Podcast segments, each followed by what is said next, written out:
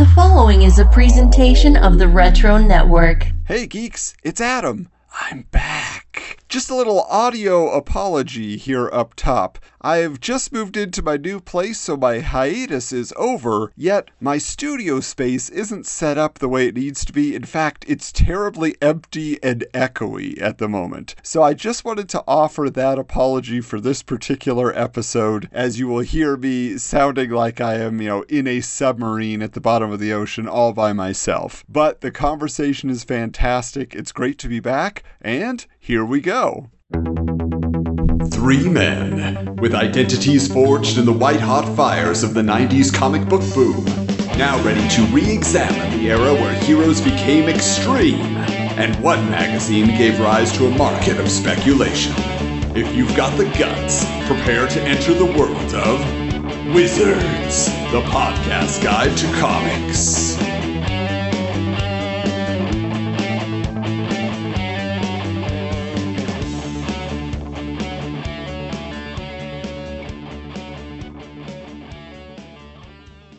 Greetings, geeks, and welcome to episode thirty-two of Wizards, the podcast guide to comics, the podcast where we re-examine the nineties comic book boom through the pages of Wizard Magazine. Emerging from my Kryptonian regeneration pod and back to full power, I'm Adam. And wondering if Magnus Robot Fighter ever wore pants to keep his legs warm, I'm Michael. And I read Gru. How about you? It's Steven. Ah, now boys, the sheriff's back in town. We are going to get this podcast on the right track.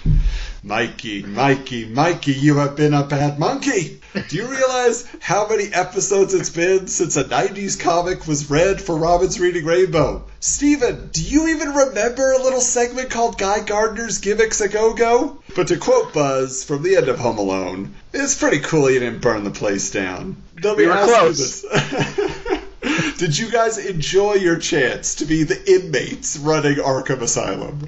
Uh, it was more stressful than I thought it was going to be. It was. There were times. We had fun. Like I said to you on Facebook chat, I feel like the Chachi of the show sometimes. You know, like you brought me on, and some people might not like me and my particular flavor, but I, I did my best here. You, you did very well. I'll give you a lot of credit. You, you had a- excellent notes. I had to do very little when it came to the actual learning of things prior. It's just a matter okay. of listening to myself over and over again that makes me just nauseated. I'm just like, oh, I can't hear my own voice ever again. I hate yeah, it. That, that, that's how we divided up the responsibilities in my absence behind the scenes. We had Steven doing all the show notes and research, Michael doing the editing. So yeah, like I say, it came together. The Dark Book was a fun episode. You guys had some great guests along the way. So I think... Uh, We didn't skip a beat, really, you know, but we did uh, refer to those uh, in our own discussions as the lost episodes. The only beat we might have skipped a little bit was the Jim and Todd's hype machine. Oh, God, don't mention it.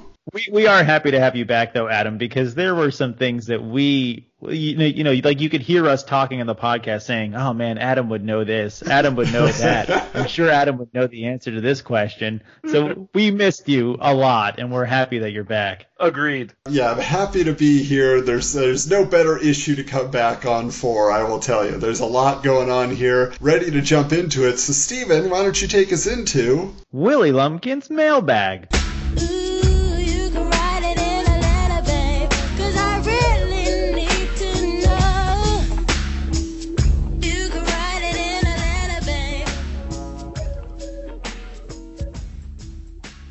So this issue uh, marks the debut of a new Magic Words moderator. It's Jim McLaughlin, who goes on to a long tenure with the magazine, having previously been working at Collector Sports Look Magazine, which was also produced by Wizard, and now had he had been brought over to the big leagues. I did not read Collector Sports Look Magazine. I don't know about you guys. I, ju- I just got the first issue in the mail because I had to find out what it was about, and there is his name right in the first masthead there. So he was there from the beginning, Jim McLaughlin. I've got You're it. You're not messing with us? That's crazy. You really are all in on this. You are really all in. It. So anyway, so McLaughlin is making some changes right off the bat. Jermone Jackson of Hampton, Virginia asks, one, why don't the Ninja Turtles get guns? Uh, it would make their jobs a whole lot easier. Two, could you ask Marvel to do the Iron Man X-Men fight? I'm tired of all these arguments about who would win. Can't we all just get along? Sounds like a kindred spirit with Michael there. Yes. So here is what Jim McLaughlin decided to respond. Number one, good point. Come to think of it, why didn't just one bad guy in one of those Bruce Lee movies get a gun? I mean, you think they'd get smart after a while. Here's Bruce Lee kung-fuing the holy bejesus out of two thousand guys, and the two thousand first doesn't stop to think, hey, maybe he's too tough for me. Maybe I should get a gun. Now, number two, reg- responding to the Iron Man versus X-Men. I am officially calling an end to the whole Iron Man versus X-Men thing. We all know that Reed Fleming, World's Toughest Milkman, would mop the floor with both of them. And yes, we can all get along. Got some uh, Reed Fleming, World's Toughest Milkman fans out there? I don't... I got another history of that. Did he literally just make that up, or is that a real thing? It probably is a real thing. It's, I would assume. I'm gonna go with that. But yeah, but put an end to it right there. I mean, that is. I we will see if anybody dares to defy him, and it still gets printed, asking if who could beat who. But uh, there it is, the end of an era. Jeez, we've lived oh, through it. Only the thirty-two issues. Letter number two, dear Wizard. I think Serpentina of X-Men twenty ninety-nine is the daughter of Mister Fantastic and the Invisible Woman. Why? Number one, she's got that stretching power just like Mister Fantastic. Two, she looks similar to Sue, the Invisible Woman, obviously. Three, she's a kid in the future. Hey, it just makes sense. And another thing, I predict that Wolverine will rejoin Alpha Flight. Butch. After the book gets canceled? um, oh, come on. Butch Van Hook, Clearwater, Florida. So the Wizard response is, interesting theory, but kind of moot now, that Serpentine is dead. You know, dead, sleeping the great sleep from which none return. And comic book characters don't come back from the dead, you silly goose. Uh, so the first question about this, guys, have you ever read X-Men two thousand ninety-nine? No, not at all. And any any ideas? Serpentina doesn't ring a bell. You didn't have her trading card and think it was awesome. Was she the? Did she have like pink skin? No, Serpentina, guys. Uh, she yeah, she died. I covered this on the two thousand ninety-nine hotline on the mini episodes, and uh, she did get killed. And so this is my question though for you, Steven. Would you have read X-Men two thousand ninety-nine if Reed and Sue's daughter was a main character in that book? Probably. I could see myself doing that. Yeah, I would say yes. Because I definitely I picked up Fantastic Four twenty ninety-nine, which was not, also not good. So, now, is it the same Fantastic Four characters? I've never read it, so I'm not really sure. You're going to make me pull it out. My, like, my understanding my is it was. It was supposed to be that they got launched into the future, but they were younger okay. versions of themselves, unless I, I might be mixing that up with the Ultimate Uh, Fantastic Four, actually, now that I think about it. That sounds that sounds right, because if you look at the cover, they do look exactly like the same people. Hmm. Okay. So there's actually a lot of letters in this thing, but they're they feel noticeably shorter than most of the normal letters I've seen in, in past issues. It, it does feel like it was tailor-made for you. Like Jim McLaughlin's like, what's Michael going to want to read? I've heard his criticisms. Letters are just too long these days. There's, there's only a couple of lengthy ones, but but most of them are pretty, like, you know, concise, which is kind of nice. Well, what's so funny, like, even, right. even there's a letter, another response from John Byrne calling out Todd McFarlane, and even that is short. We don't need to read it, you know? This feud is never ending. It's really going, like, it's really, I don't, it's very bizarre. Like, I almost want to contact them on Twitter today and be like, do you guys really not like each other? Was this a thing? Like, I want to know, because it's it's evolving into this weird kind of situation when, that's when unfolding. When we get Todd on the podcast, when he finally overtakes Jim Lee in the Jim and Todd's Hype Machine tally, we'll get him on. We'll ask the hard hitting questions. Who if we get if we get him on the podcast, holy cow! Yeah, God. But uh, let me ask you this: yeah. who has the who has the reputation as the bigger jerk? Todd McFarlane or John Byrne? I think Todd McFarlane has more goodwill because he created toys that everybody loved. John Byrne just made okay. comics people liked a long time ago, and he's considered a legend, but I don't think he has very much goodwill with people. Okay, that's fair. Because I've seen I've seen some comments that John Byrne's made in the past, and he seems a little backwards, to that's... say the least. And, you know, Todd McFarlane's cocky. Yes. As all, as a lot of those Image guys tended to be back then. So, Adam, what do we have in our table of contents? Well, speaking of Todd McFarlane, this April nineteen ninety-four cover date issue features Batman and Spawn in promotion of the two crossover books featuring the Dark Vigilantes teaming up. Yes, this was a monumental event for the time that was long touted as coming, it's coming, it's going to happen. But it was also a milestone for Wizard Magazine, because this is the first time the Wizard logo did not appear writ large, you know, on the top of the cover. Instead, the logo was printed on the poly bag, so that when the magazine was removed, the fully illustrated image would not be obstructed. Now, Wizard obviously had been polybagging previous issues, you know, to put trading cards and things in. That had been happening for a long time, but they were clear. So this is the first time they printed on the plastic itself, and that became the standard practice going forward for the life of the magazine. This is the kind of thing that only you would have been able to tell us on this podcast. Yeah, seriously. Neither Michael nor this I would have said this. This is what we're here for. If it was just us. Now, uh, speaking of the polybag, included with this issue was a Wildcats trading card, not part of the Wildcats series by Topps, but a Wizard Wildcats trading card, and a weird Joe Quesada bookmark that featured this cartoon boy. He's holding this big futuristic laser gun, and he's riding like a robot skeleton dinosaur. Like, I don't know what it was promoting. That's the part that doesn't make sense to me. I have to say, when when you said this weird Joe Quesada bookmark, I'm like, what is he, like, posing provocatively like George Costanza? That would be awesome. Just a copy of Ninjak over his crotch. Yeah.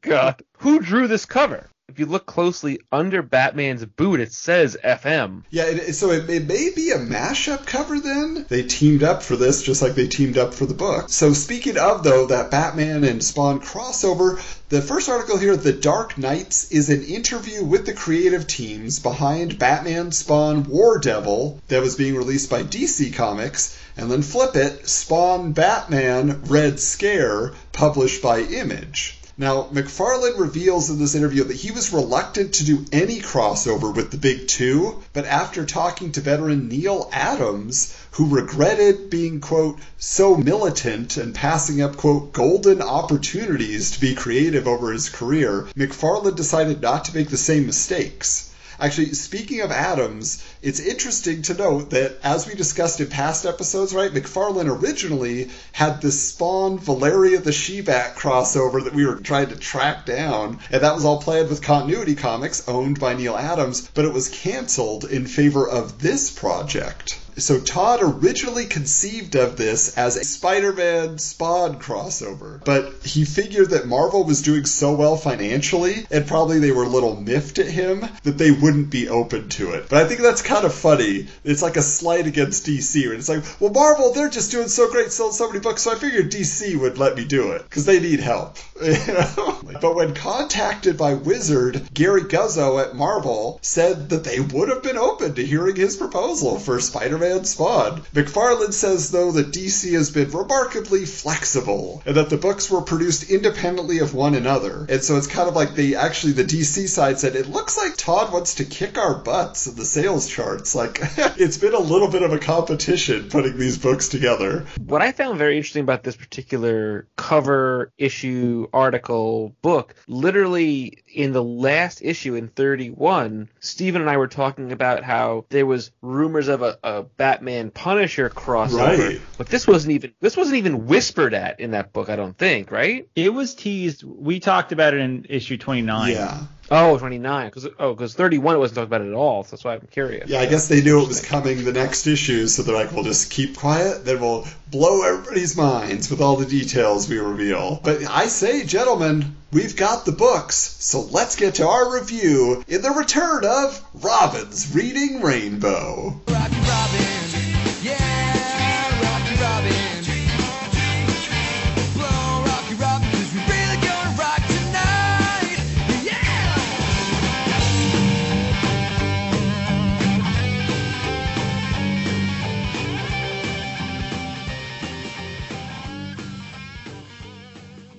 And we're talking about a Spawn and Batman crossover with Adam. Please give us a little bit of detail on this comic. So this was long rumored that Todd McFarlane was doing this, and then he suddenly revealed, by the way, Frank Miller's writing it. Okay, so Frank Miller didn't actually draw it, but he did write the story for their portion of the crossover. But then also, obviously, D C wants some of that Image juice. They want a little bit of that Spawn power, right? So they said, well, if you get to do a crossover with Batman, we get to also do a Batman Spawn crossover on our side. So you got not one, but two. Let's start with the D C book, okay, which is noticeably Batman and Spawn, okay, because Batman is their marquee character, right? So this uh, idea here, it's, it starts off with a question on the back, which, who is Croatoan?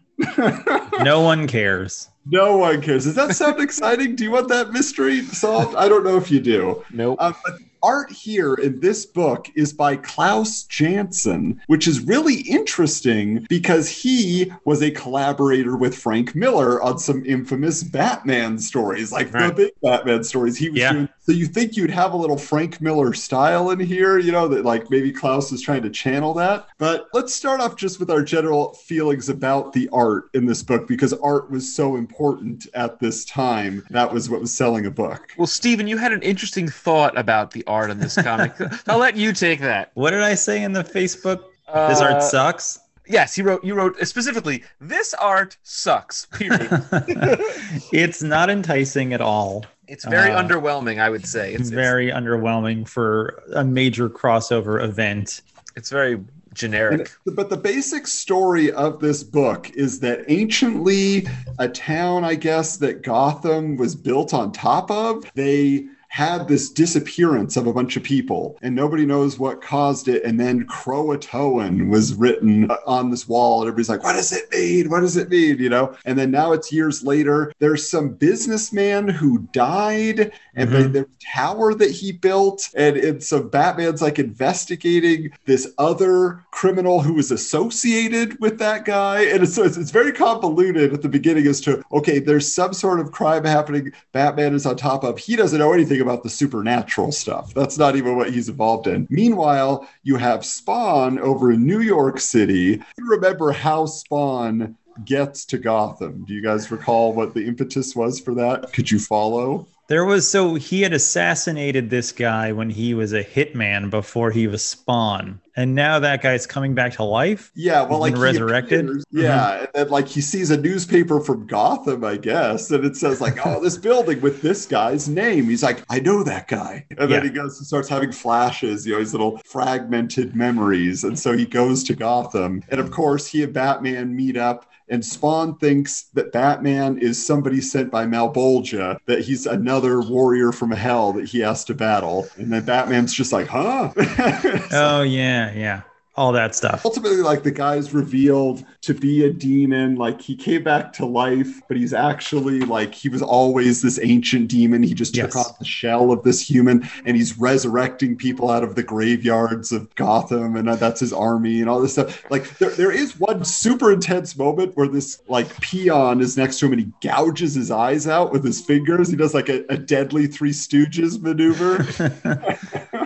But what was your just take on how Batman was written, Michael? I know, obviously, you love Batman. So in this book, did it feel like a Batman story to you? The whole thing didn't feel like a Batman story. It feels kind of, it falls very flat. What I kept saying to myself was, I guess not all, like, super-powered, you know, famous, you know, comic teams can be like Mark Waid and Alex Ross. Like, you're just not going to get that kind of magic every time. And this was what it felt like to me. Like, this just didn't have that magic. Like, I wasn't excited to read it. I wasn't excited to even get all the way through it. And you'd think, because you've got Image's biggest character and arguably the biggest comic character of all time coming together, you'd have something epic. And it doesn't feel epic. It doesn't feel grandiose. It doesn't feel like it's that big of a deal. And that kind of bummed me out too. Yeah, well, what's crazy is it's written by not one, but three different Batman comic book writers who were writing the books at that time. So you got Doug Mensch, you got Chuck Dixon, and you got Alan Grant. They all had been on the Batman books. And what it says in the Wizard interview is basically they're like, yeah, we have been shying away from anything supernatural. This was really outside of what we wanted to do with Batman. But now we get to play in the world of the supernatural for once, you know? And so obviously it did not work. Yeah. No. But and, and really, like, at the end of this, after it's all said and done, like, the guy, he blacks out Gotham. He creates a pentagram around Gotham in city lights. So he he is in charge of the electrical grid and can do that. The tower in the middle is flaming tower. But so anyway, so they, they defeat him, you know, whatever. Spawn uses his hell power and everything. But the craziest thing to me is the wrap-up of this book, because it is so, on D C's part, like putting Spawn in his place. So this is what Spawn says as Batman swings heroically off into the night. A city, invisible souls, lost in numbers. He gives, yet asks for nothing. A man who knows what his real face is and wears it with no apology. The kind of man I'll be. So now, now Batman is Spawn's role model, is basically what we're being told here. So yeah, it was, it was just, it's, yeah, it just doesn't ring true, unfortunately. And I don't think anybody remembers even that crossover. I think what everybody remembers is this. Yes. I don't know. It doesn't feel that great to me. In my I opinion. guess it's, it, it matters if you're a McFarlane fan or not. It's certainly more dynamic yeah. than what Klaus Janson was doing with D C, but it's, it's also very cartoony, yeah. which is Todd McFarlane's style. It's very yeah. you know, stylized. Like, I don't like the way he has Batman here with this weird kind of head. Yeah, yeah, I don't like it either. Yeah. His cowl is always in the shadow, so you just see the eyes. Yeah, yeah, I don't. It's I don't know. It doesn't it doesn't do it for me. So here's the thing, and I was thinking about this at the time. To put this in historical context, this was a huge deal. Like, this comic book was on the cover of both Wizard and Hero that month. They both devoted you know space to it. So I went out and bought both of these when they came out. Probably the week that they came out, I went to Heroes World, picked them up. I read them, put them in plastic, put them in my long box, and never thought about them again. So when I took them out, they were in like pristine condition. There was no odor to them. They were just perfect because I just read them once and hated them and then put them away. So it was, I was very underwhelmed. I was very disappointed. And I, get, uh, I just don't get this.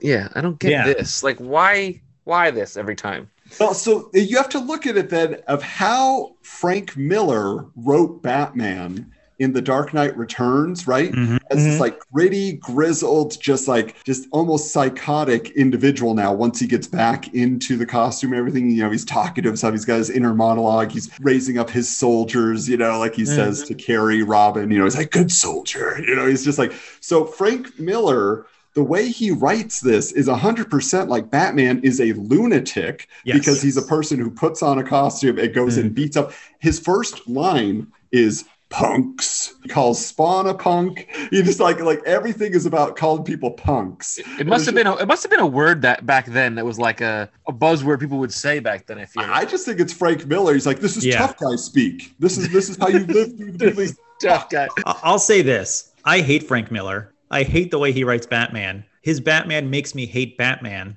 Like, this Batman is cruel. He's not a hero. He's calling like every bad guy a punk. He's calling homeless people bums. It's like, well, what are you doing there, Batman? Why, like, who are you fighting for? It's just this aggressive, you know, kind of tough guy fantasy uh, that yeah, he and, and lives out. That's what it is, right? It's the two of them just showing who's the toughest and beating yes. each other to death, you know, like, like literally at and, one point. Like, and then there's like this awful dialogue where Alfred's trying to get Batman to drink chamomile tea because it prevents on, nightmares. And Batman says, I don't get nightmares, I give them. And then on the next page, Batman's talking about how he's still haunted by his parents' murder in Crime Alley. So I'm like, you clearly still have nightmares, you freaking jerk. Like, what are you talking about? That's why he's talking tough. He's trying to cover it up, you know? I just I just hate it. I like Frank Miller, I'm sorry, not great. Kind of ruined Batman. Now, what's interesting about this, too, one thing I'll mention is the way it was promoted in Wizard is this story was called Red Scare. That's what they said it was right. called. It was a Spawn Batman Red Scare. It says nothing about Red Scare anywhere on the title page here. Or it's any- not about the Russians? No, it's, it's, I think Frank Miller may have written script that way, but it wasn't ultimately how this book was being promoted. But you get all the Frank Miller themes, and it's very RoboCop two. If those of you don't know, Frank mm-hmm. Miller wrote RoboCop two. So the story of this is that there, there are these like terrorists that are building robotic bodies, and they're taking homeless people and using their brains, just taking their heads and creating these little like removable head things that you could stick into a robot body, and they don't know where they are, and they're all confused, which is why Spawn gets involved, because he is the king of the alley, right? So he's got all his homeless friends, and now they're disappearing, so he's going to investigate that, but of course he just butts heads. But also it has the self-improvement guru who is really a criminal mastermind, which was also in RoboCop two. I think it was more the novelization and the comic than it was in the movie. They cut a lot of stuff out, but there's a female figure who is telling you how to be a better person. Frank Miller doesn't like that. No. That's the ultimate in villainy, you know. uh, now, if you had to point out one good thing about this book, though, was there a moment that surprised you, something that you thought was cool, like an idea in here that they worked with? No. um, wow. Old, no. Old, I think Steven makes a very good point about how we need to really see how they're going to reimagine Batman as not just beating up homeless people all the time and yes. beating up, you know, mentally ill people. It's this era of Batman is not a good representation of what Batman should be today, if you ask me. I concur. And not to go back to the Adam West, though I'd love that. But there needs to be almost like how Iron Man in the Marvel movies is kind of benevolent mm-hmm. and tries to help people and tries to build tech for people. You know, it, when we were kids, we thought it would be cool to be Batman. We thought it'd be fun to be Batman. Batman the Animated Series made it seem like it was fun to be Batman. Now, if I were a kid, I wouldn't want to be Batman. Like, why would I want to be Batman? He seems like the most depressed, angry human being on the planet. Well, and written by a depressed, angry human being, and yeah. that was the definitive Batman, and that's what kicked off the grim and gritty era, and that's all the Image guys were one hundred percent inspired by Dark Knight Returns. They loved it so much. You hear them, they talk about it. Yeah. Working sure. with Frank Miller was a huge get for McFarlane, and so it's basically letting Frank Miller just indulge one hundred percent, do everything feeding into that, that yeah, that maybe nowadays we are past that attitude. We would like to see an evolution of the character. So I think that that's very valid. Yeah, I mean, of the two, I still think just for the wackiness factor, I prefer mm-hmm. the McFarlane book for sure. At least it's not boring, like we mm-hmm. said. Uh, but yeah, but it, it is just, it is out of control. Like it is, it is so yeah. nuts. Just the machismo that is on display. And even like there's a point where Batman basically gets beaten to death by one of the robots, and then Spawn resurrects him with his power. But he's still like the whole time he's like, "You're punk, you're nothing." It's just like trash talking this guy who's saving his life. Like it is so funny. Like the bitterness of this Batman, bitter man, you know? Yeah. Well, man. I will say of the two of them, I had more of a visceral, visceral reaction to this one. I had no reaction to the D C one. It's just, you know, Frank Miller, not to keep harping on this point, he just keeps revealing himself to be not what we thought he was. He's always on the side of the status quo. You know, he's always on the side of normalcy and, and like this kind of base level society with control, which like if you read Dark Knight Returns, obviously Superman is the villain and he represents America and, and Reagan and all this kind of stuff. But then every chance Frank Miller gets to show like, oh, I'm for the little guy. And for the guy that's being oppressed, he does the exact opposite in, in mm. his personal life. He says the most vile, horrible things about people who are fighting for their own rights. So mm. it's like, well, whose side are you on? And again, this just like when I he's here, like, see him Batman calling homeless people bums and, and people as junkies instead of drug addicts. It's like, well, you're not on the side of people who are suffering.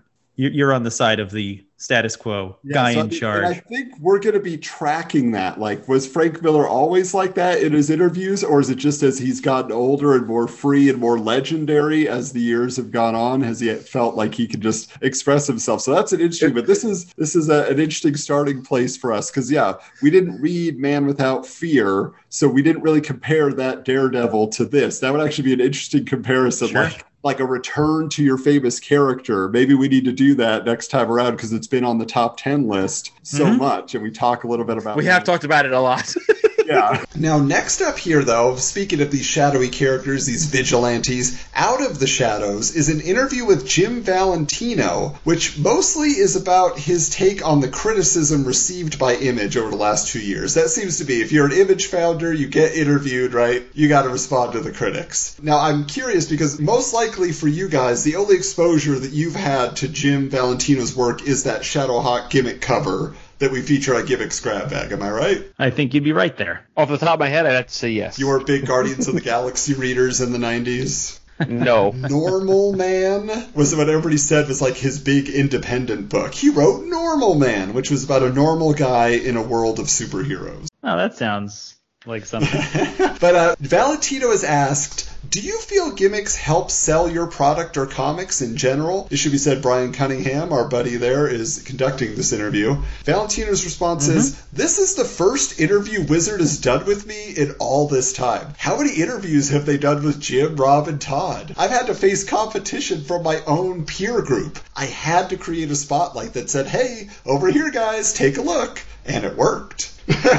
So I just think that's okay. Uh, Jim Valentino, low man on the totem pole, came from, you know, a mid-level success over at Marvel with Guardians of the Galaxy. Now, for those of you who don't know, Shadowhawk's claim to fame was breaking the spines of criminals. So Wizard asks, are you worried that Shadowhawk may be too violent for young readers? To which Valentino responds, is it any more violent than Mortal Kombat? I doubt it. I, I was going to literally say, like, the breaking of spine thing sounds like he stole the idea from Mortal Kombat. Just, he toned it down. They have the ripping out of spines. He only broke the spines. What was, I mean, because also Bane broke Batman's spine, obviously. There was just a lot of spine cracking going on in the nineties. Chiropractic was getting big back then.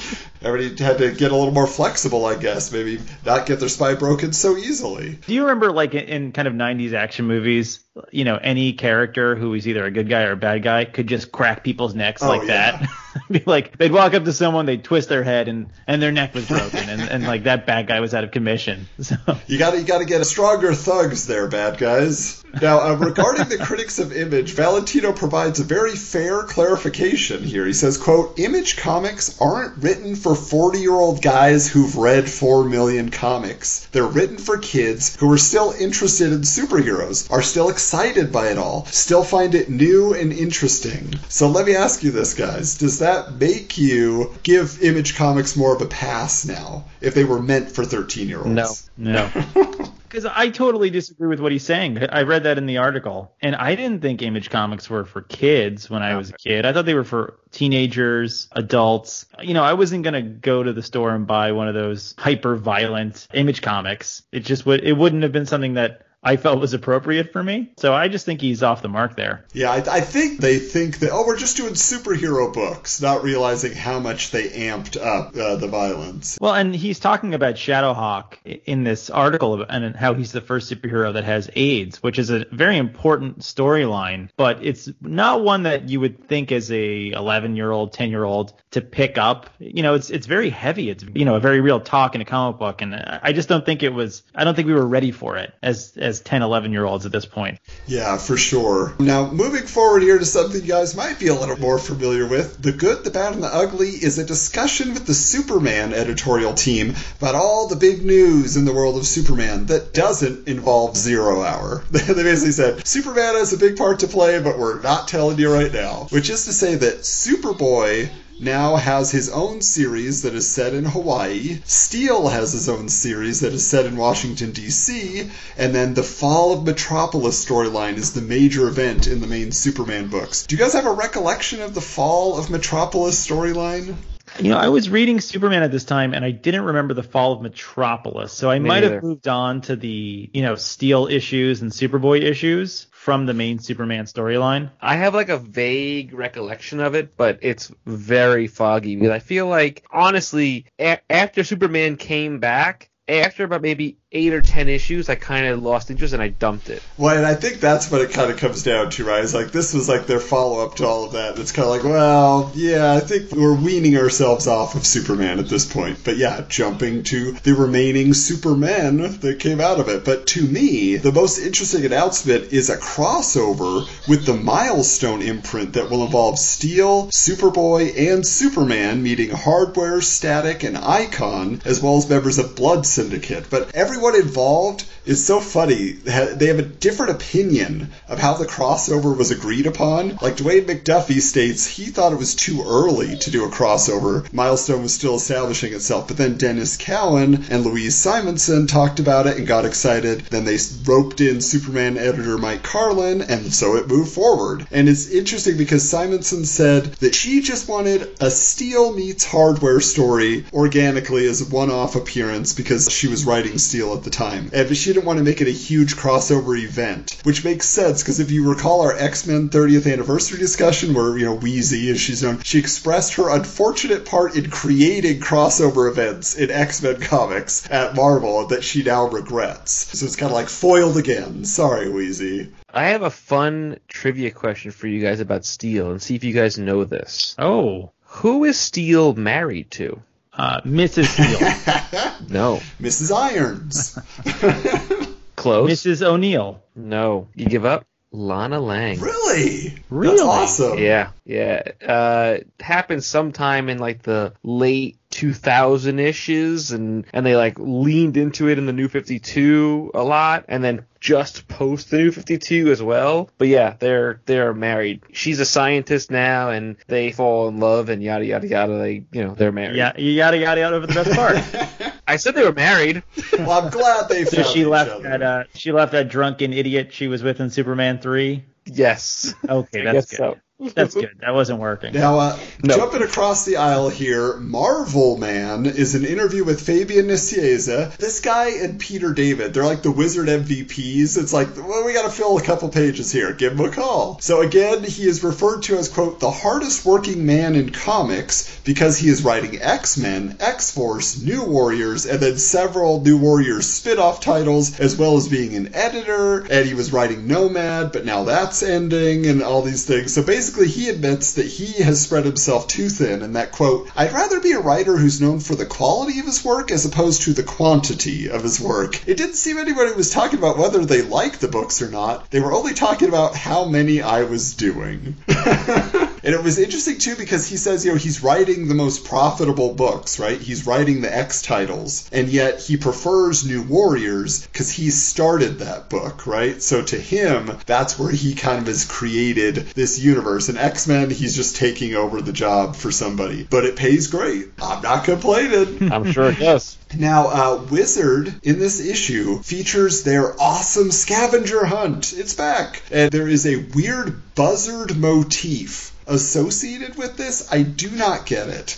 Like, they had, like, cows, you know, in the past in their advertising. Now, buzzards, eventually they get that bunny as the mascot of the letters column. Like, I don't know what Wizard's thing was with wildlife, but they, they sure love to incorporate it here. But, but it says here, the food chain ends here. And then there's literally a bunch of buzzards eating vultures, whatever they are. Of course, there are many limited edition autographed comics and trading cards to win. Like, the list is huge. But the grand prize, guys, get this, a nineteen inch color T V, a Laserdisc player, and movies on Laserdisc like the Star Wars trilogy, Batman eighty-nine, the Alien Director's Cut, and Terminator two Judgment Day. No comics whatsoever oh, if you win this comic scavenger hunt.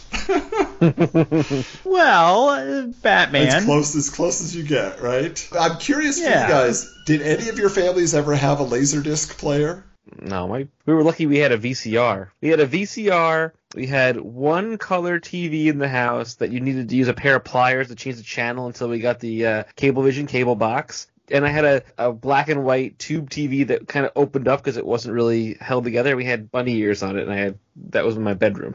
That was it. Okay. Well, yeah, we never had a Laserdisc. I really, I thought it would be cool. I was a huge movie fan as a kid, and there was even a Laserdisc store uh, one town over from us, but no, we never owned a Laserdisc player. Yeah, I, I didn't either, but I had a friend who had a Laserdisc, and so he would transfer the special edition Laserdiscs to V H S for me, like Spinal Tap and all oh. these other movies, and so that was kind of fun. I can't imagine what kind of work that was. Yeah, Holy I know. Cow. That's a lot of work. Also up for grabs to the fourth place winners is an item that we have in our archive. Archive collection here, the embroidered Wizard baseball cap signed by the Wizard staff. The majority of the people who signed this hat, outside of Garib Sheamus and Pat McCallum, we have had their stories told, so it's actually really cool. Kind of a fun little detail there. Now, the checklist postcard that's included in the issue has some very nineties items that you have to find for the scavenger hunt, okay? They include a Nightfall Pog, a picture of Suzanne Summers using a Thighmaster, which is actually easier to come by than you would think back in the day. Yeah, I'm yeah. sure, yeah. Oh, yeah. Uh,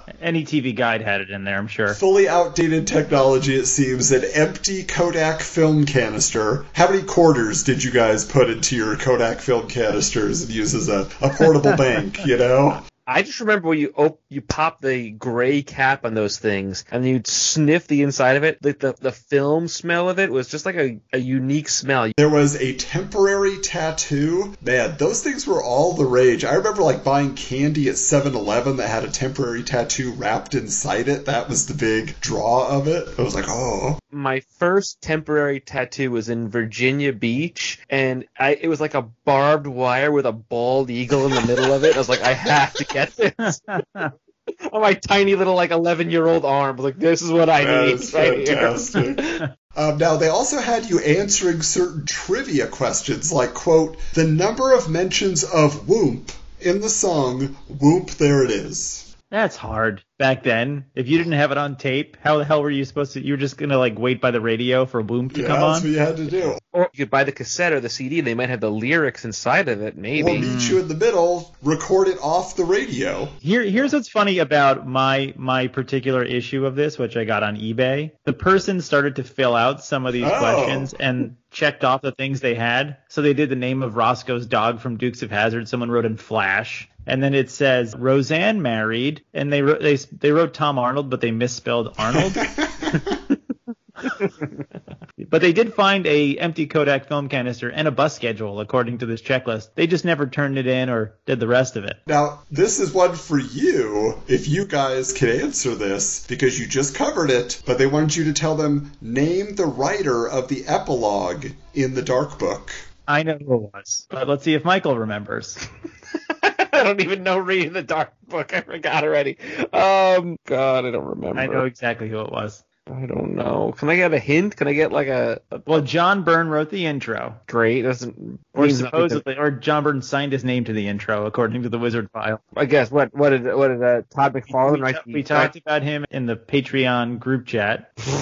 Oh, my God. I don't know. I don't know. It was It was, it was Peter David, wasn't it? Was it yeah. really? Really? Was it Peter David? Last thing that they mention, though, is they tell you that there were comics published in February and March of nineteen ninety-four by D C Comics, Jim Valentino's Shadowline Incorporated at Image, Ultraverse, and Defiant that all had a hidden Wizard logo. So if you could, they, they had some sort of communication with those publishers. So if you could find four different comics with a hidden Wizard logo and identify them, you could get the points for that part of the scavenger hunt. Now I gotta go dig through more corner bins and find those books. That's Wizard history right there. That's a lot. Oh, it's hard. Oh, man. Good thing you have a lot of garage space in your house. We got a shed, yeah. Uh, uh, if anybody knows, you tell us and uh, make it easier on your old pal Adam over here. Finally, there's a random feature where readers can match up photos of comic professionals with their baby photos. It's about as exciting as it sounds, and I will tell you that the only identifiable one, like the gimme, I guess you would call it, is Rob Liefeld. He's, he just looks like a big baby now. And he looks identical to what he oh was when he was a baby. one hundred percent. That was the only one I got was Rob Liefeld. Could, could you imagine him like using Snapchat and using the baby filter on Snapchat? He's like, oh, I look the same.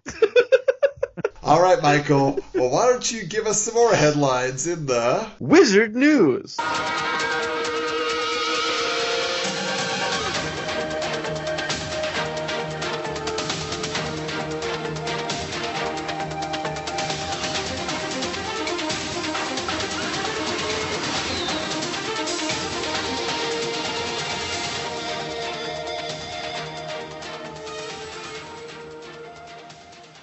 So, once again, Wizard claims that Jim Shooter will be writing Youngblood for Rob Liefeld, this time with a quote from Shooter saying, "I think Rob and I are philosophically in tune with what we like in comics. Hopefully, doing Youngblood will be good for Defiant and good for Image. I'll give Rob my best effort." And as reported last issue, this never comes to fruition. It never happens. So, good try, I, Jim. Thanks for thanks yeah, for trying. I've been scouring the internet trying to find the reason. I, I haven't found an explanation yet. So again, if you guys out there listening know, post it on our social media. We got to get to the bottom of this mystery. Say what I thought was so funny about this headline is it's the same headline back to back in these issues of Wizard, and the previous issue said Shooter to write Youngblood with a question mark, and then this issue said Shooter to write Youngblood with no question mark. We answered our own question. It was a sure thing. And unfortunately, we at the podcast can't ask Rob Liefeld because he blocked us now. So hey, whatever happened to this thing? Oh, I don't talk about that. Listen to my podcast. You'll find the answer for that. Oh, great. Thanks. So on the topic of Jim Shooter and Defiant, Marvel announces that they are canceling the U S publication of their Marvel U K comics due to poor sales.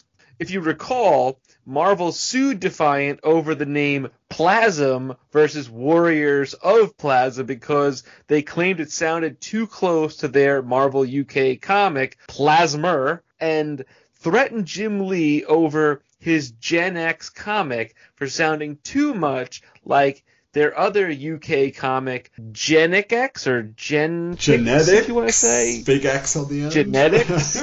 Causing him to change the name to what we ultimately got was Gen thirteen. It turns out all of that legal action did not translate to better comic sales. No kidding. And also, both companies in financial despair going forward, if you if you want to ask my opinion. So Malibu Comics announces that they have lost the license to produce their Street Fighter two comic because of complications with Capcom and their dislike of our adaptation of the most popular game in the world. So basically, they blew it. It wouldn't seem that hard to do, right? People fighting each other and coming up with some cool reason. Apparently, they did not make it cool. Well, I mean, we've all seen the Street Fighter movie, so, you know. I like that movie. I'll defend that movie. There are certain things about that movie I really do like. I mean, it really, costume-wise, it brought the characters to life in a lot of ways, I felt, other than, you know, Van Damme not having the, the proper hair, but I'll let it slide. Or or accent. I mean, for the love of God, he's playing the American in the movie. Really, Vanilla Ice should have played Guile. Come on. He had the hair. Go Ninja, go Ninja, go. So, Wizard editor Patrick Daniel O'Neill offers up his opinion of what the different ages of comics should be named. They are as follows. Number one, the gestation period from nineteen thirty-three to nineteen thirty-eight, when comics started being produced in collected booklet form. Okay. Weird kind of name of gestation period, sure, whatever, whatever. The Golden Age from nineteen thirty-eight to nineteen fifty-one, when superhero comics kicked in with Action Comics number one. The next one says, what is that word? I don't, this is so the, bizarre. Interregnum? I have never heard this word before, and I know a lot of weird words. Yeah. You do know a lot of weird words. You're a wordsmith. The first interregnum from nineteen fifty-one to nineteen fifty-six, when comics were just playing it safe due to the Seduction of the Innocent scandal after E C Comics kicked off the horror and crime comics boom. I just looked up the word, by the way. It means a period when normal government is suspended. Okay. So there you go. Yeah. Next is the Silver Age, from nineteen fifty-six to nineteen seventy, starting with Flash in Showcase number four and ending with Kirby leaving Marvel for D C. Okay, the next one is the second interregnum from nineteen seventy, nineteen seventy-five, when comics were in a lull and newsstand distribution was disappearing in favor of the fledgling direct market dedicated comic book stores. Interesting. Okay. That's cool. I don't know if I'd call it the interregnum, but sure, fine. Whatever. Okay, the next one, really, he got kind of lazy. I think it goes a little off the rails here with the Whatever Age from nineteen seventy-five to nineteen eighty-seven, and starts with giant-sized X-Men number one and ends when John Byrne comes on to reboot and write The Man of Steel. The Whatever okay. Age. That's really lazy. Yeah, it's terrible. I'm like, what? Nothing happened that you could base it on? You could say it well, yeah, it's very strange. I, I would almost call it like the first reboot age, if you will, or like the first uh, crisis age or something like that, in my opinion, but neither here nor there. And finally, the third interregnum from nineteen eighty-seven to nineteen ninety-four, the present time, which he doesn't even try to come up with a name for. He just says, you know, it's an interregnum. Of course it is. So. Do you guys have any thoughts on these periods of, of comic history and anything like that? I would agree that the gestation period's a good a good name. Uh, interregnum is not a great name. No. I mean, I don't understand why he doesn't. I mean, like, did the Bronze Age, did that not exist until like the two thousands or something? I thought that was like just a standard explanation. This Whatever Age, essentially, what he's calling it. That was like the Bronze Age, everybody calls that, you know, that third period. And then, yeah, it's like they didn't mm-hmm. have a name for their modern day uh, era at that time. But I mean, it's it's kind of one of those things where I still think the Chromium Age is the best, but that. Ultimately, that was just these few years we've covered so far uh, of the new comics era. Didn't Har- Harlan Ellison in the last issue, or maybe it was the Dark Book, he called it the Adamantium yeah. Age? So everybody thought Which of shiny worked. Things for that age. The spiked era. But I think that ultimately we're still sort of in that, like it's like we're in the modern age, right? Going forward from that period. So I don't know. I feel like the modern age really is the post two thousands, if you ask me, because so much has been retconned and changed since this time period that, uh, you know, I find that. In my it feels opinion, like now you know, is the whatever age, because it's literally like, you know, the continuity doesn't matter at all. It's like whatever serves the story, yeah. whatever this little pocket universe here, pocket universe, this rebooted universe here. So, yeah. One of those is like my grandmother would say, you know, you know the spaghetti's ready when you take it, you throw it against the wall and it sticks. That's what they would hear in comics here, folks. so, so, Steven, what do we've got in Heroes in Motion?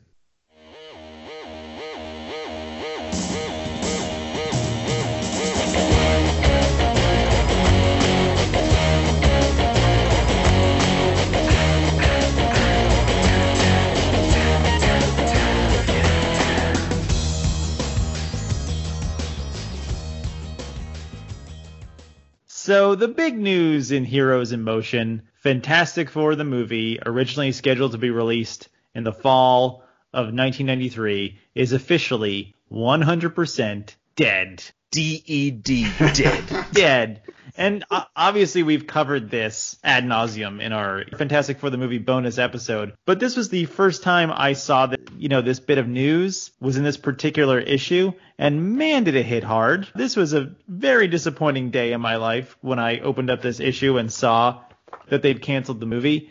And it's funny because I think I mentioned on the Fantastic Four podcast that I was making my own eight by tens by enlarging photos from Wizard in a copy machine. And these were those photos. I had these on my wall. Oh, wow. Really? Yeah.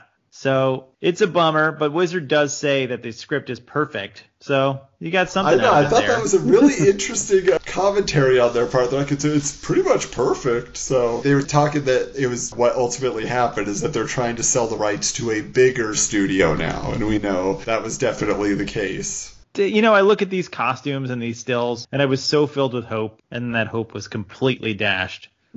So moving on from my uh, depression about Fantastic Four, also in here is Batman Mask of the Phantasm is declared a box office bomb since it just barely brought a million dollars in. And plus Siskel and Ebert didn't bother to even see it uh, or provide a rating. And the declaration that it was disappointing. Yeah, so the writer of this article says that the movie was very disappointing, uh, says that the animation was not that spectacular, the story was nothing new, uh, and that's why it didn't do well. That's his well, take on it. Well, let's be honest. First of all, on Box Office thirty, we did uh, Silence of the Lambs, and Roger Ebert said that Silence of the Lambs was a terrible movie with a, with a contrived plot. I'm like, are you crazy? I'm like, what? This is why you're reviewing movies and not making movies, pal. Sorry. He, and the movie okay. he did make, you know, was, uh, what was it, The Valley of the Dolls, right? Yeah, the, the Russ Meyer movie. So there, I don't know, I don't know there, Ebert.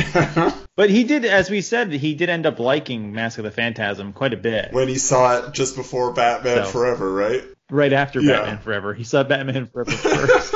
Really? Maybe that helped him. I don't know. Yeah. So also kind of the big story in this issue is Phantom twenty forty is a new syndicated cartoon with designs by Peter Chung of Aeon Flux fame. It's a futuristic update of the old school comic strip hero who would soon get a live action movie starring Billy Zane. Instead of guns, the Phantom now has a laser whip, but tries to resolve everything through nonviolence. It features an impressive voice cast including Mark Hamill, Margot Kidder, Debbie Harry of Blondie fame, Paul Williams, and Ron Perlman. By the way, the person who played the Phantom, which is not in this outline, Adam, I'm going to give you a little bit of uh, grief here. Who was it, Steven? It was Scott Valentine, who you might know best as Nick from Family Ties. Hey!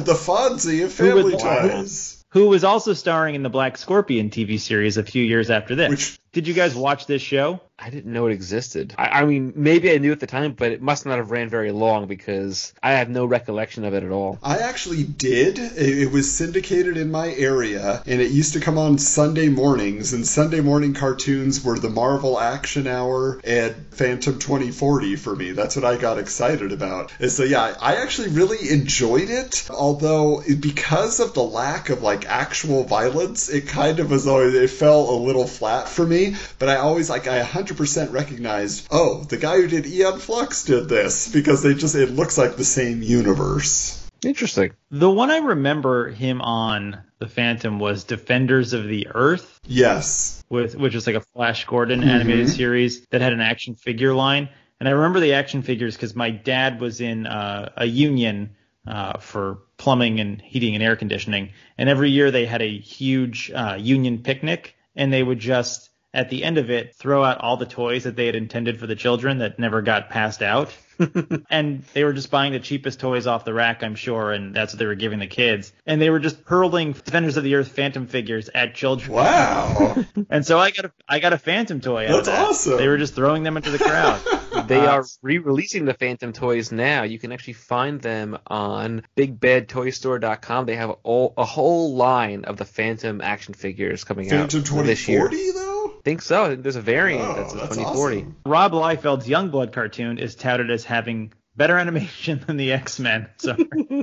Rob Liefeld is touting that. Oh my god. But C B S has asked that the violence be cut. Rob Liefeld, on the other hand, doesn't want to change a thing and will likely shop the show around to other networks. Probably why it never got seen by anybody. Malibu Comics has joined up with a company that owns a Korean animation studio that has produced Biker Mice from Mars, and that an Ultraverse cartoon will soon begin airing in nineteen ninety-five. Unlike Youngblood, this does actually happen, eventually in the form of Ultraforce. Oh, there you go. Question, guys, you might know this better than I did. Was Adult Swim around yet, or was it a couple of years later? Uh, Cartoon Network Cartoon had Network just launched. Because, like, if this ultra-violent Youngblood cartoon, if Adult Swim was around, it could have probably landed there, but at this point, Cartoon Network was just basically showing reruns of old cartoons, I think, at the most part. Yeah, like the Harlem Globetrotters cartoon. I remember yeah. it was always on there. That's pretty funny. So, what else we got? Anything else? Or is that it? That's it for the for Hollywood Heroes. All right, well, now it's time for Guy Gardner's Gimmicks A-Go-Go. How bizarre! How bizarre! How bizarre! Ooh, baby. Ooh, baby. It's making me crazy. It's making me crazy. That's a thing we do on this show? Oh, isn't that amazing? Oh, a distant memory from the past returns. Now, uh, something that we uh, normally don't do here on the podcast is Swedish death metal. But a Swedish death metal band called Entombed has an album called Wolverine Blues that is advertised in this issue, declaring, "Wake up and smell the nineties!" And there is a limited edition Wolverine comic book that comes packed in with it. We got to see if our past guest and Wolverine collector and Logan has this in his collection. If not, that may be a, a Christmas present. So let's take a listen right now, guys.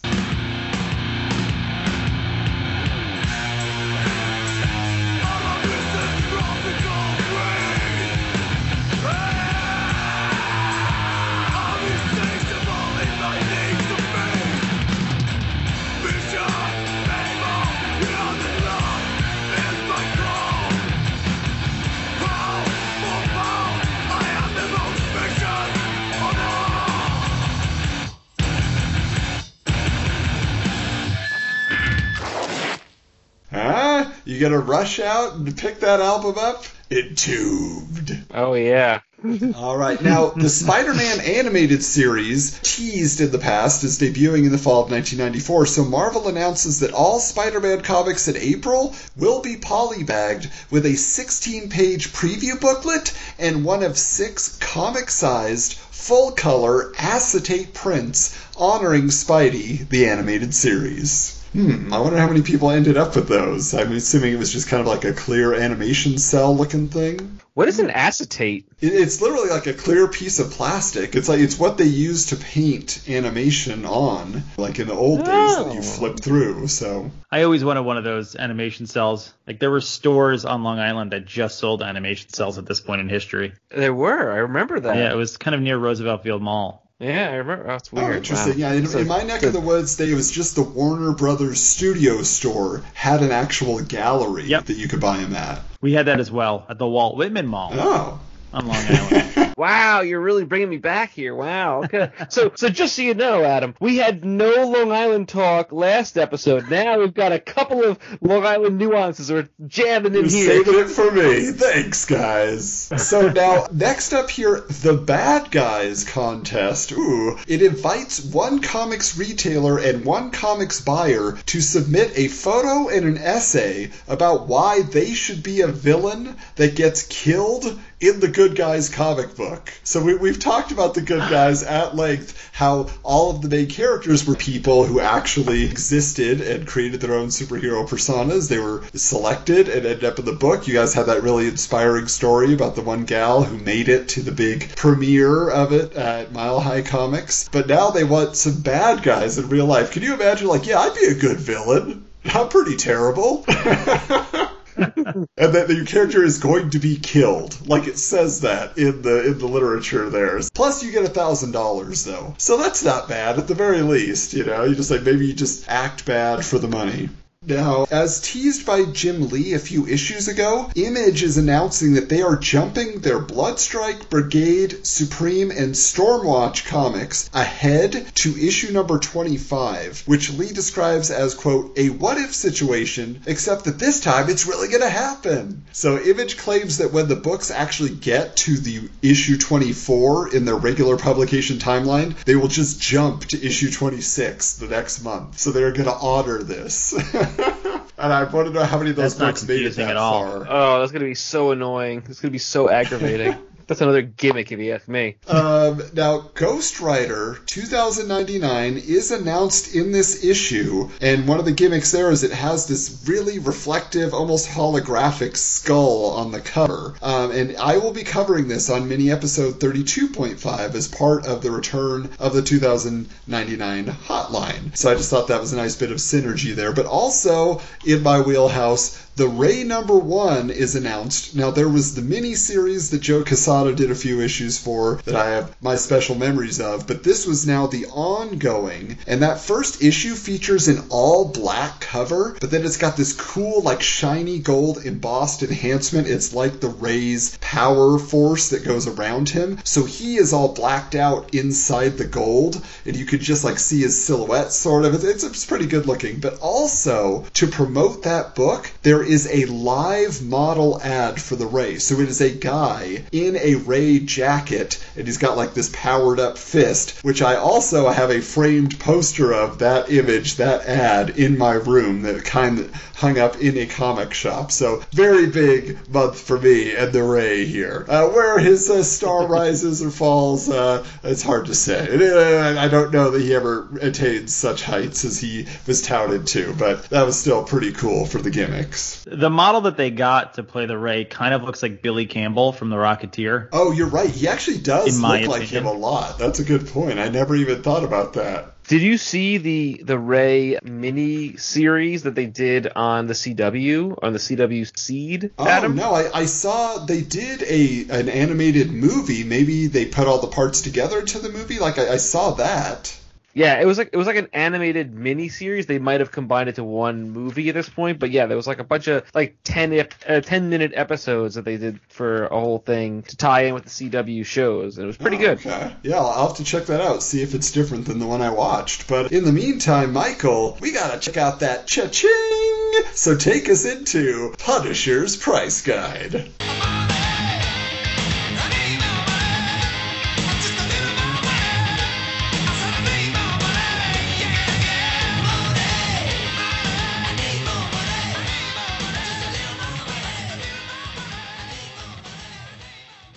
Okay, this issue of Wizards comic book price guide tip sheet that claims to have been gathered at the last minute from Wizards Retailer Network. Okay. In order to provide the hottest comics of the moment, this list included Vampirella number three from Harris Comics going for ten dollars. Steven's my favorite, Moon Knight fifty-five, which we've talked about a gazillion times, going for twenty-two dollars, even though the book gets canceled about a couple of issues later. Well done. The Max Half Gold Edition going for seventy-five dollars. Yes, Wizard listed their own special edition comic on the list. So it's time to see if this little bit of insider trading paid off for Wizard in the years to come. According to eBay, the Max Half Gold Edition hasn't sold any time in the last month, but it is listed currently from a seller as a signed,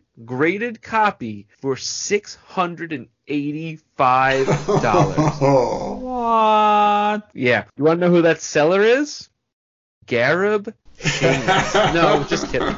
It says my comic shop dot com. So they got it from somewhere. They inherited somebody's collection, and they're like, hey, check this out. Yeah. A Max Gold edition. That's pretty funny. So, Steven, what do we have in Azrael's action figure fury?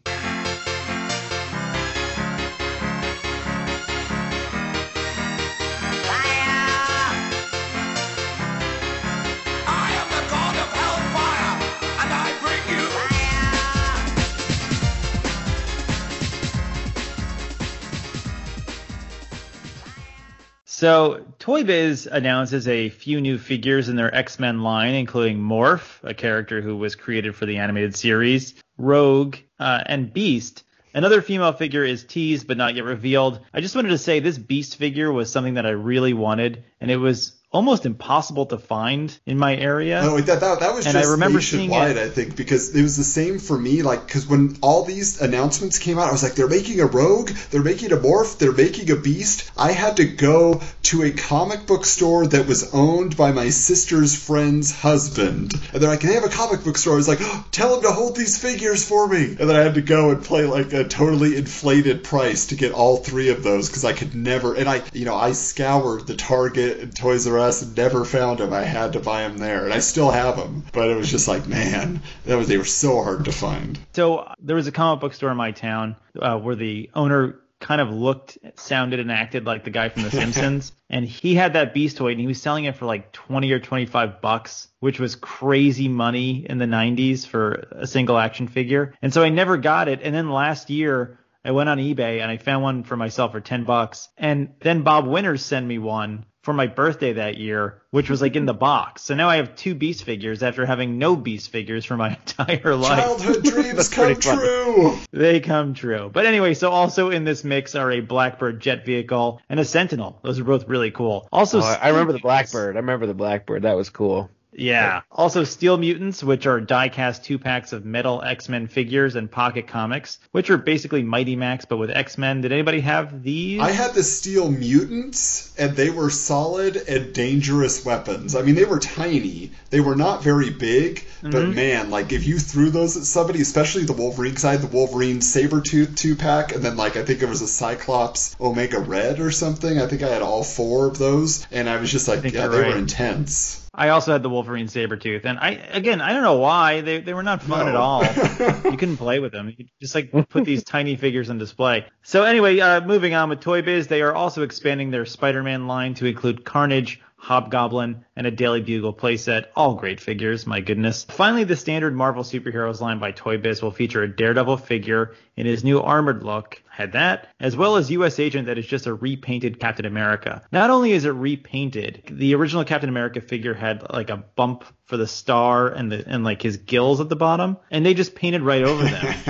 You could still really? see the outline of the star and the gills. It, it was not very well done. Uh, so also Invisible Woman will be repackaged with a clear plastic catapult instead of her disappearing in warm water gimmick, as has been the subject of discussion many times on this show. That plastic catapult was the same as the one that came with Cannonball, if exactly, I'm not mistaken. Exactly, except it was clear, and I think yeah. the Cannonball one was gray metal looking, yeah. Yes. And also Cyberforce toys based on the Mark Silvestri comics are coming, but really, did anybody buy these or see them in stores? Anybody no. here see no. those? No, okay. So let's Even move if- on.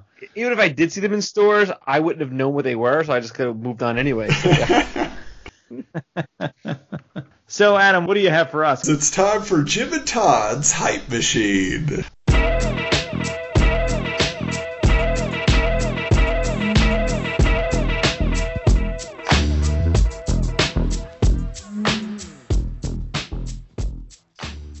As far as coverage of this issue, you know, we talked about Todd's ego column, where he's been going back and forth with John Byrne or Peter David or the pigs in the industry, right? But this month, he said he decided that he wanted to have a more positive spin. And so he is defending his, quote, little buddy, Rob Liefeld. It seems like he wrote it just for our podcast. Todd says too many people are equating their distaste for the artwork of an artist with the personality of the artist. Luckily, Rob doesn't have that problem because his personality seems to match up perfectly with his distorted, exaggerated art style. Todd says he once told Rob, quote, "You're eighteen, you'll peak at twenty-one, and by the time you're twenty-three, you'll be washed up." Again, pretty accurate. He cites that they are not best friends, but also not competitors either because they're not in the same race. Quote, "Rob does group books. I do single hero books. Rob wants twenty-five spin-off books. I only want one or two." Todd also cites that Rob makes him laugh with celebrity impressions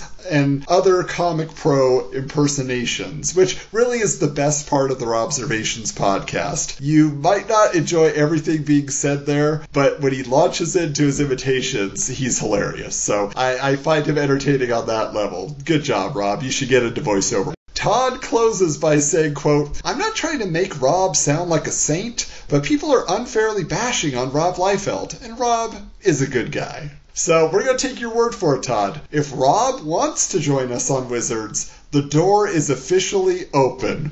Todd is vouching for you, Rob. Come on by. Now, we know that Steven's brain will never be the same after I made him count the occurrences of Jim and Todd's names over the last few months. In fact, he couldn't bring himself to actually add to the ongoing tally. It was just like, yeah, they were mentioned five times. They were mentioned five times. Let's move on. So we appreciate your effort there, Stevens, but I am back to ease oh, the pain. God, pain.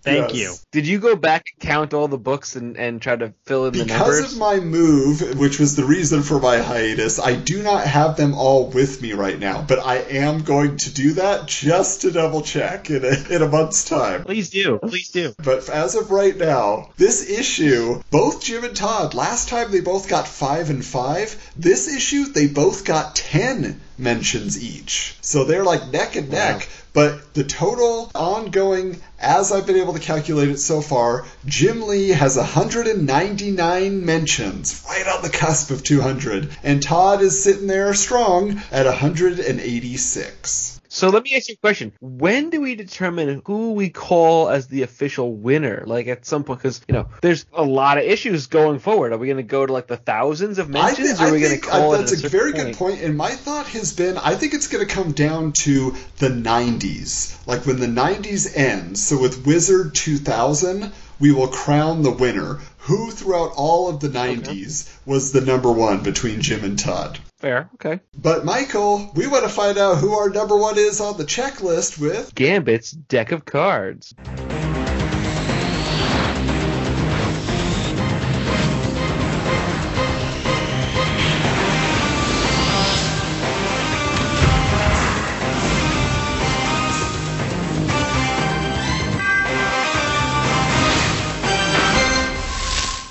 Batman characters were noticeably absent from D C's trading card sets for years because Topps had the license and only focused on the movie cards. Interesting. I, I didn't know that fact. That's kind of cool. But now Skybox is producing Batman Saga of the Dark Knight trading cards covering the Batman universe as presented from nineteen eighty-six to nineteen ninety-four. Taking it to the next level, Skybox isn't just producing hologram cards, but holographic sky discs. What is a holographic sky disc? When placed on a flat surface and light shone upon it, Batman appears to rise from the card. So there are pictures of this on eBay, but obviously you can't get the full effect in person, so it just looks like this demon blob in like this yellow-green dimension that's trying to come through, you know? But but you can't tell. It's, oh, I mean, you can sort of see that it's Batman, but not really, and so I'm very curious. Mm-hmm. Like, I, I want to get my hands on this just to see the effect. They go for like twenty-five bucks, though. There's actually a graded Skydisc card here, two hundred fifty dollars.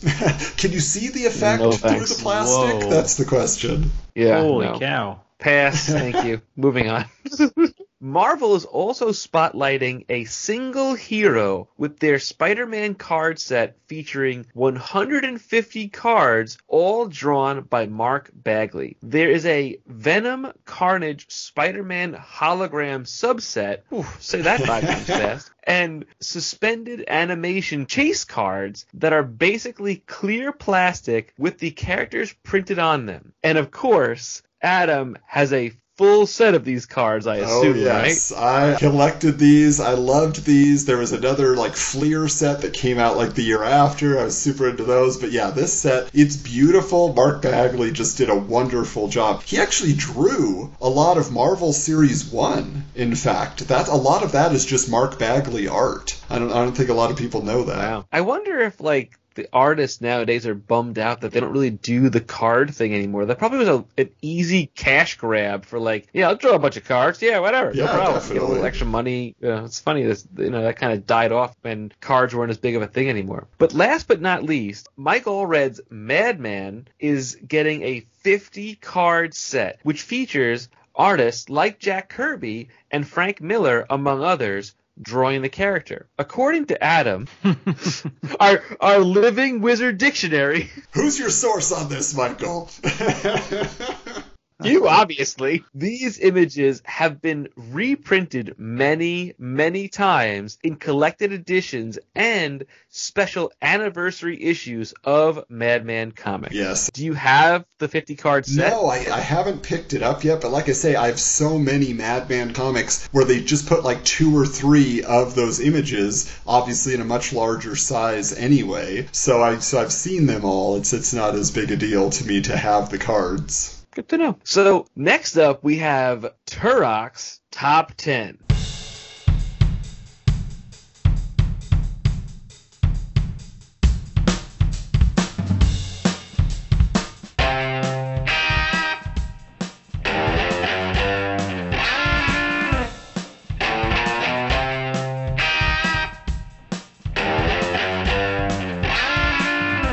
It's a new segment. A new name? Ah! And you've named it Turok? We gotta get some valiant in here. I mean, it's only fair. Uh, all right. Well, agree to disagree. It's alliteration, fellas. Yes, yes, it is. Okay, great. So, as you know, Wizard has been adding these fun top ten lists in the magazine, but, you know, most importantly to us is the David Letterman style jokey jokes. Jokey jokes. Uh, jokey jokes. Jokey jokes. Yeah. Whatever. So it's time to bring you the top ten things you didn't know about the new Batman. Number ten, feels that McFarlane won the debate with Peter David. Wah, wah. Okay. No. Number nine, doesn't look anything like that Mister Mom guy. That Mister Mom guy still rules, so don't don't knock it. Number eight, prefers Robin in short pants. Hmm. I mean, we all... Who doesn't? And those wing shoes, you know, that had no traction to run in. He's got the legs for him. Come on. Yes. Number seven, those new claws of his can cut through a tin can and still slice a tomato like butter. Like butter, baby. Like butter. Number six, isn't jealous about that whole Spawn crossover thing. Now, just to clarify this right here, guys. So, you know, we've talked about the, we have this Spawn-Batman crossover. Obviously, this they're talking about the new Azrael Batman. But when that Punisher-Batman crossover happens, it's with the Azrael Batman, not Bruce Wayne Batman. Really? Yes. Because... Really? Because the hero, you know, Hero Illustrated had that on the cover. Unless they did it was a second Bruce one, Wayne. But I literally was just reading a comic today that had an ad, you know, the ad that has all the, like, where you could order comics, like mail order or call in, and it actually has the advertisement for Batman Punisher, and Azrael is standing behind Punisher. Yeah, I'm looking at it now, and you're right. Crazy, right? And, and in this issue, there in the drawing board section, there is a fan-drawn cover of the Azrael Batman with Spawn in the ah. book. It looks like there were two. There was Bat- Batman and Punisher Lake of Fire, which was August ninety-four, and that was Azrael. And then there was Batman Punisher Deadly Nights, which was Bruce Wayne. And that was October of ninety-four. Wow, so it must have been the same thing where, like, D C produced one and then Marvel produced one? That has to be what happened. Yeah, I mean, they were only a couple months yeah. apart. Really weird. Chalk it up to comics. So anyway, moving on. Number five, cried during Bambi. Ah, oh, you was Who didn't? Israel. Who didn't? Just please. Everybody cried during that. Number four, thought that the killer penguins in Batman Returns were cool. They were cool. I liked no, they, them. No, they weren't. They were cool. Come they on. They had, they had rocket packs on their back. Come oh on. God, so terrible. So terrible. Number three, felt Chevy Chase got the shaft. And for context, you guys, Steven has mentioned this in the past. I can't remember if it was on nineties Super Cinema, possibly, but the whole discussion of the Chevy Chase, I don't know, it was the Bob Winters episode, because you guys talked about the Chevy Chase talk show short-lived on Fox, which was infamously terrible. Oh, it's so bad. It's so bad. As real Chevy Chase fan. All right, number two, used to work the grill at Benihana's. Benihana's rules. Come on, I love that place. They make a volcano out of an onion. Come on, okay, I love it. What's not to like, right? Number one, strict. Nope. Pass. Oh my goodness. The number number one is not good. Wizard fail. So nineties, period. Yet so not okay. Yes, not P C in yeah. any way. If you ever want to see the answer to this question, go buy Wizard thirty-two and find it yourself. In, in fact, Thanks actually, Michael, listening. You'll send him your copy, won't you? You have it. Because it's either going to go in my garbage can, my fire pit. Uh, my... Well, boys, it was great to be back. What a homecoming. This is this is a great issue. Lots of fun discussion here. So many memories. And many more to be made. We invite you all to make sure that you check us out on social media. At Wizards Comics on Twitter. At Wizards underscore comics on Instagram. Go on over to our YouTube channel. Yes, Wizards Podcast. We are continuing to produce all your favorite series. And And of course, you'll also want to check out everything that we are doing on Patreon, patreon.com forward slash Wizards Comics. And uh, we are happy to welcome Danny, who is our newest Big Cheese patron. If you're going to go in, go all the way. You get to have your awesome geek group chat, which, man, the fun times we have here, the insider information, the details that you will get. Plus, you get to select an individual video that you want us to produce. You get to have access to our awesome, awesome nineties Super Cinema podcast that Steven and Michael are producing. And yeah, so much more to come, guys. If you are already voting in the poll for what you want to hear them talk about on nineties Super Cinema, why not actually listen to it? But uh, also just a reminder, too, with the Rocketeer episode, you are going to be able to hear that through the Box Office thirty podcast, Michael's other podcast, because his guest is Pete, his co-host over there, past guest on Wizards. So if you want a preview of just how awesome nineties Super Cinema is, go on over, subscribe to Box Office thirty, another awesome podcast here on the Retro Network. And of course, if you are not subscribed to the Retro Network podcast feed, they have a great Time Machine podcast, and all their whole roster of podcasts have their own feeds now. So we got a lot of great content. We're glad to be part of the family. And until next time, keep your books bagged and boarded.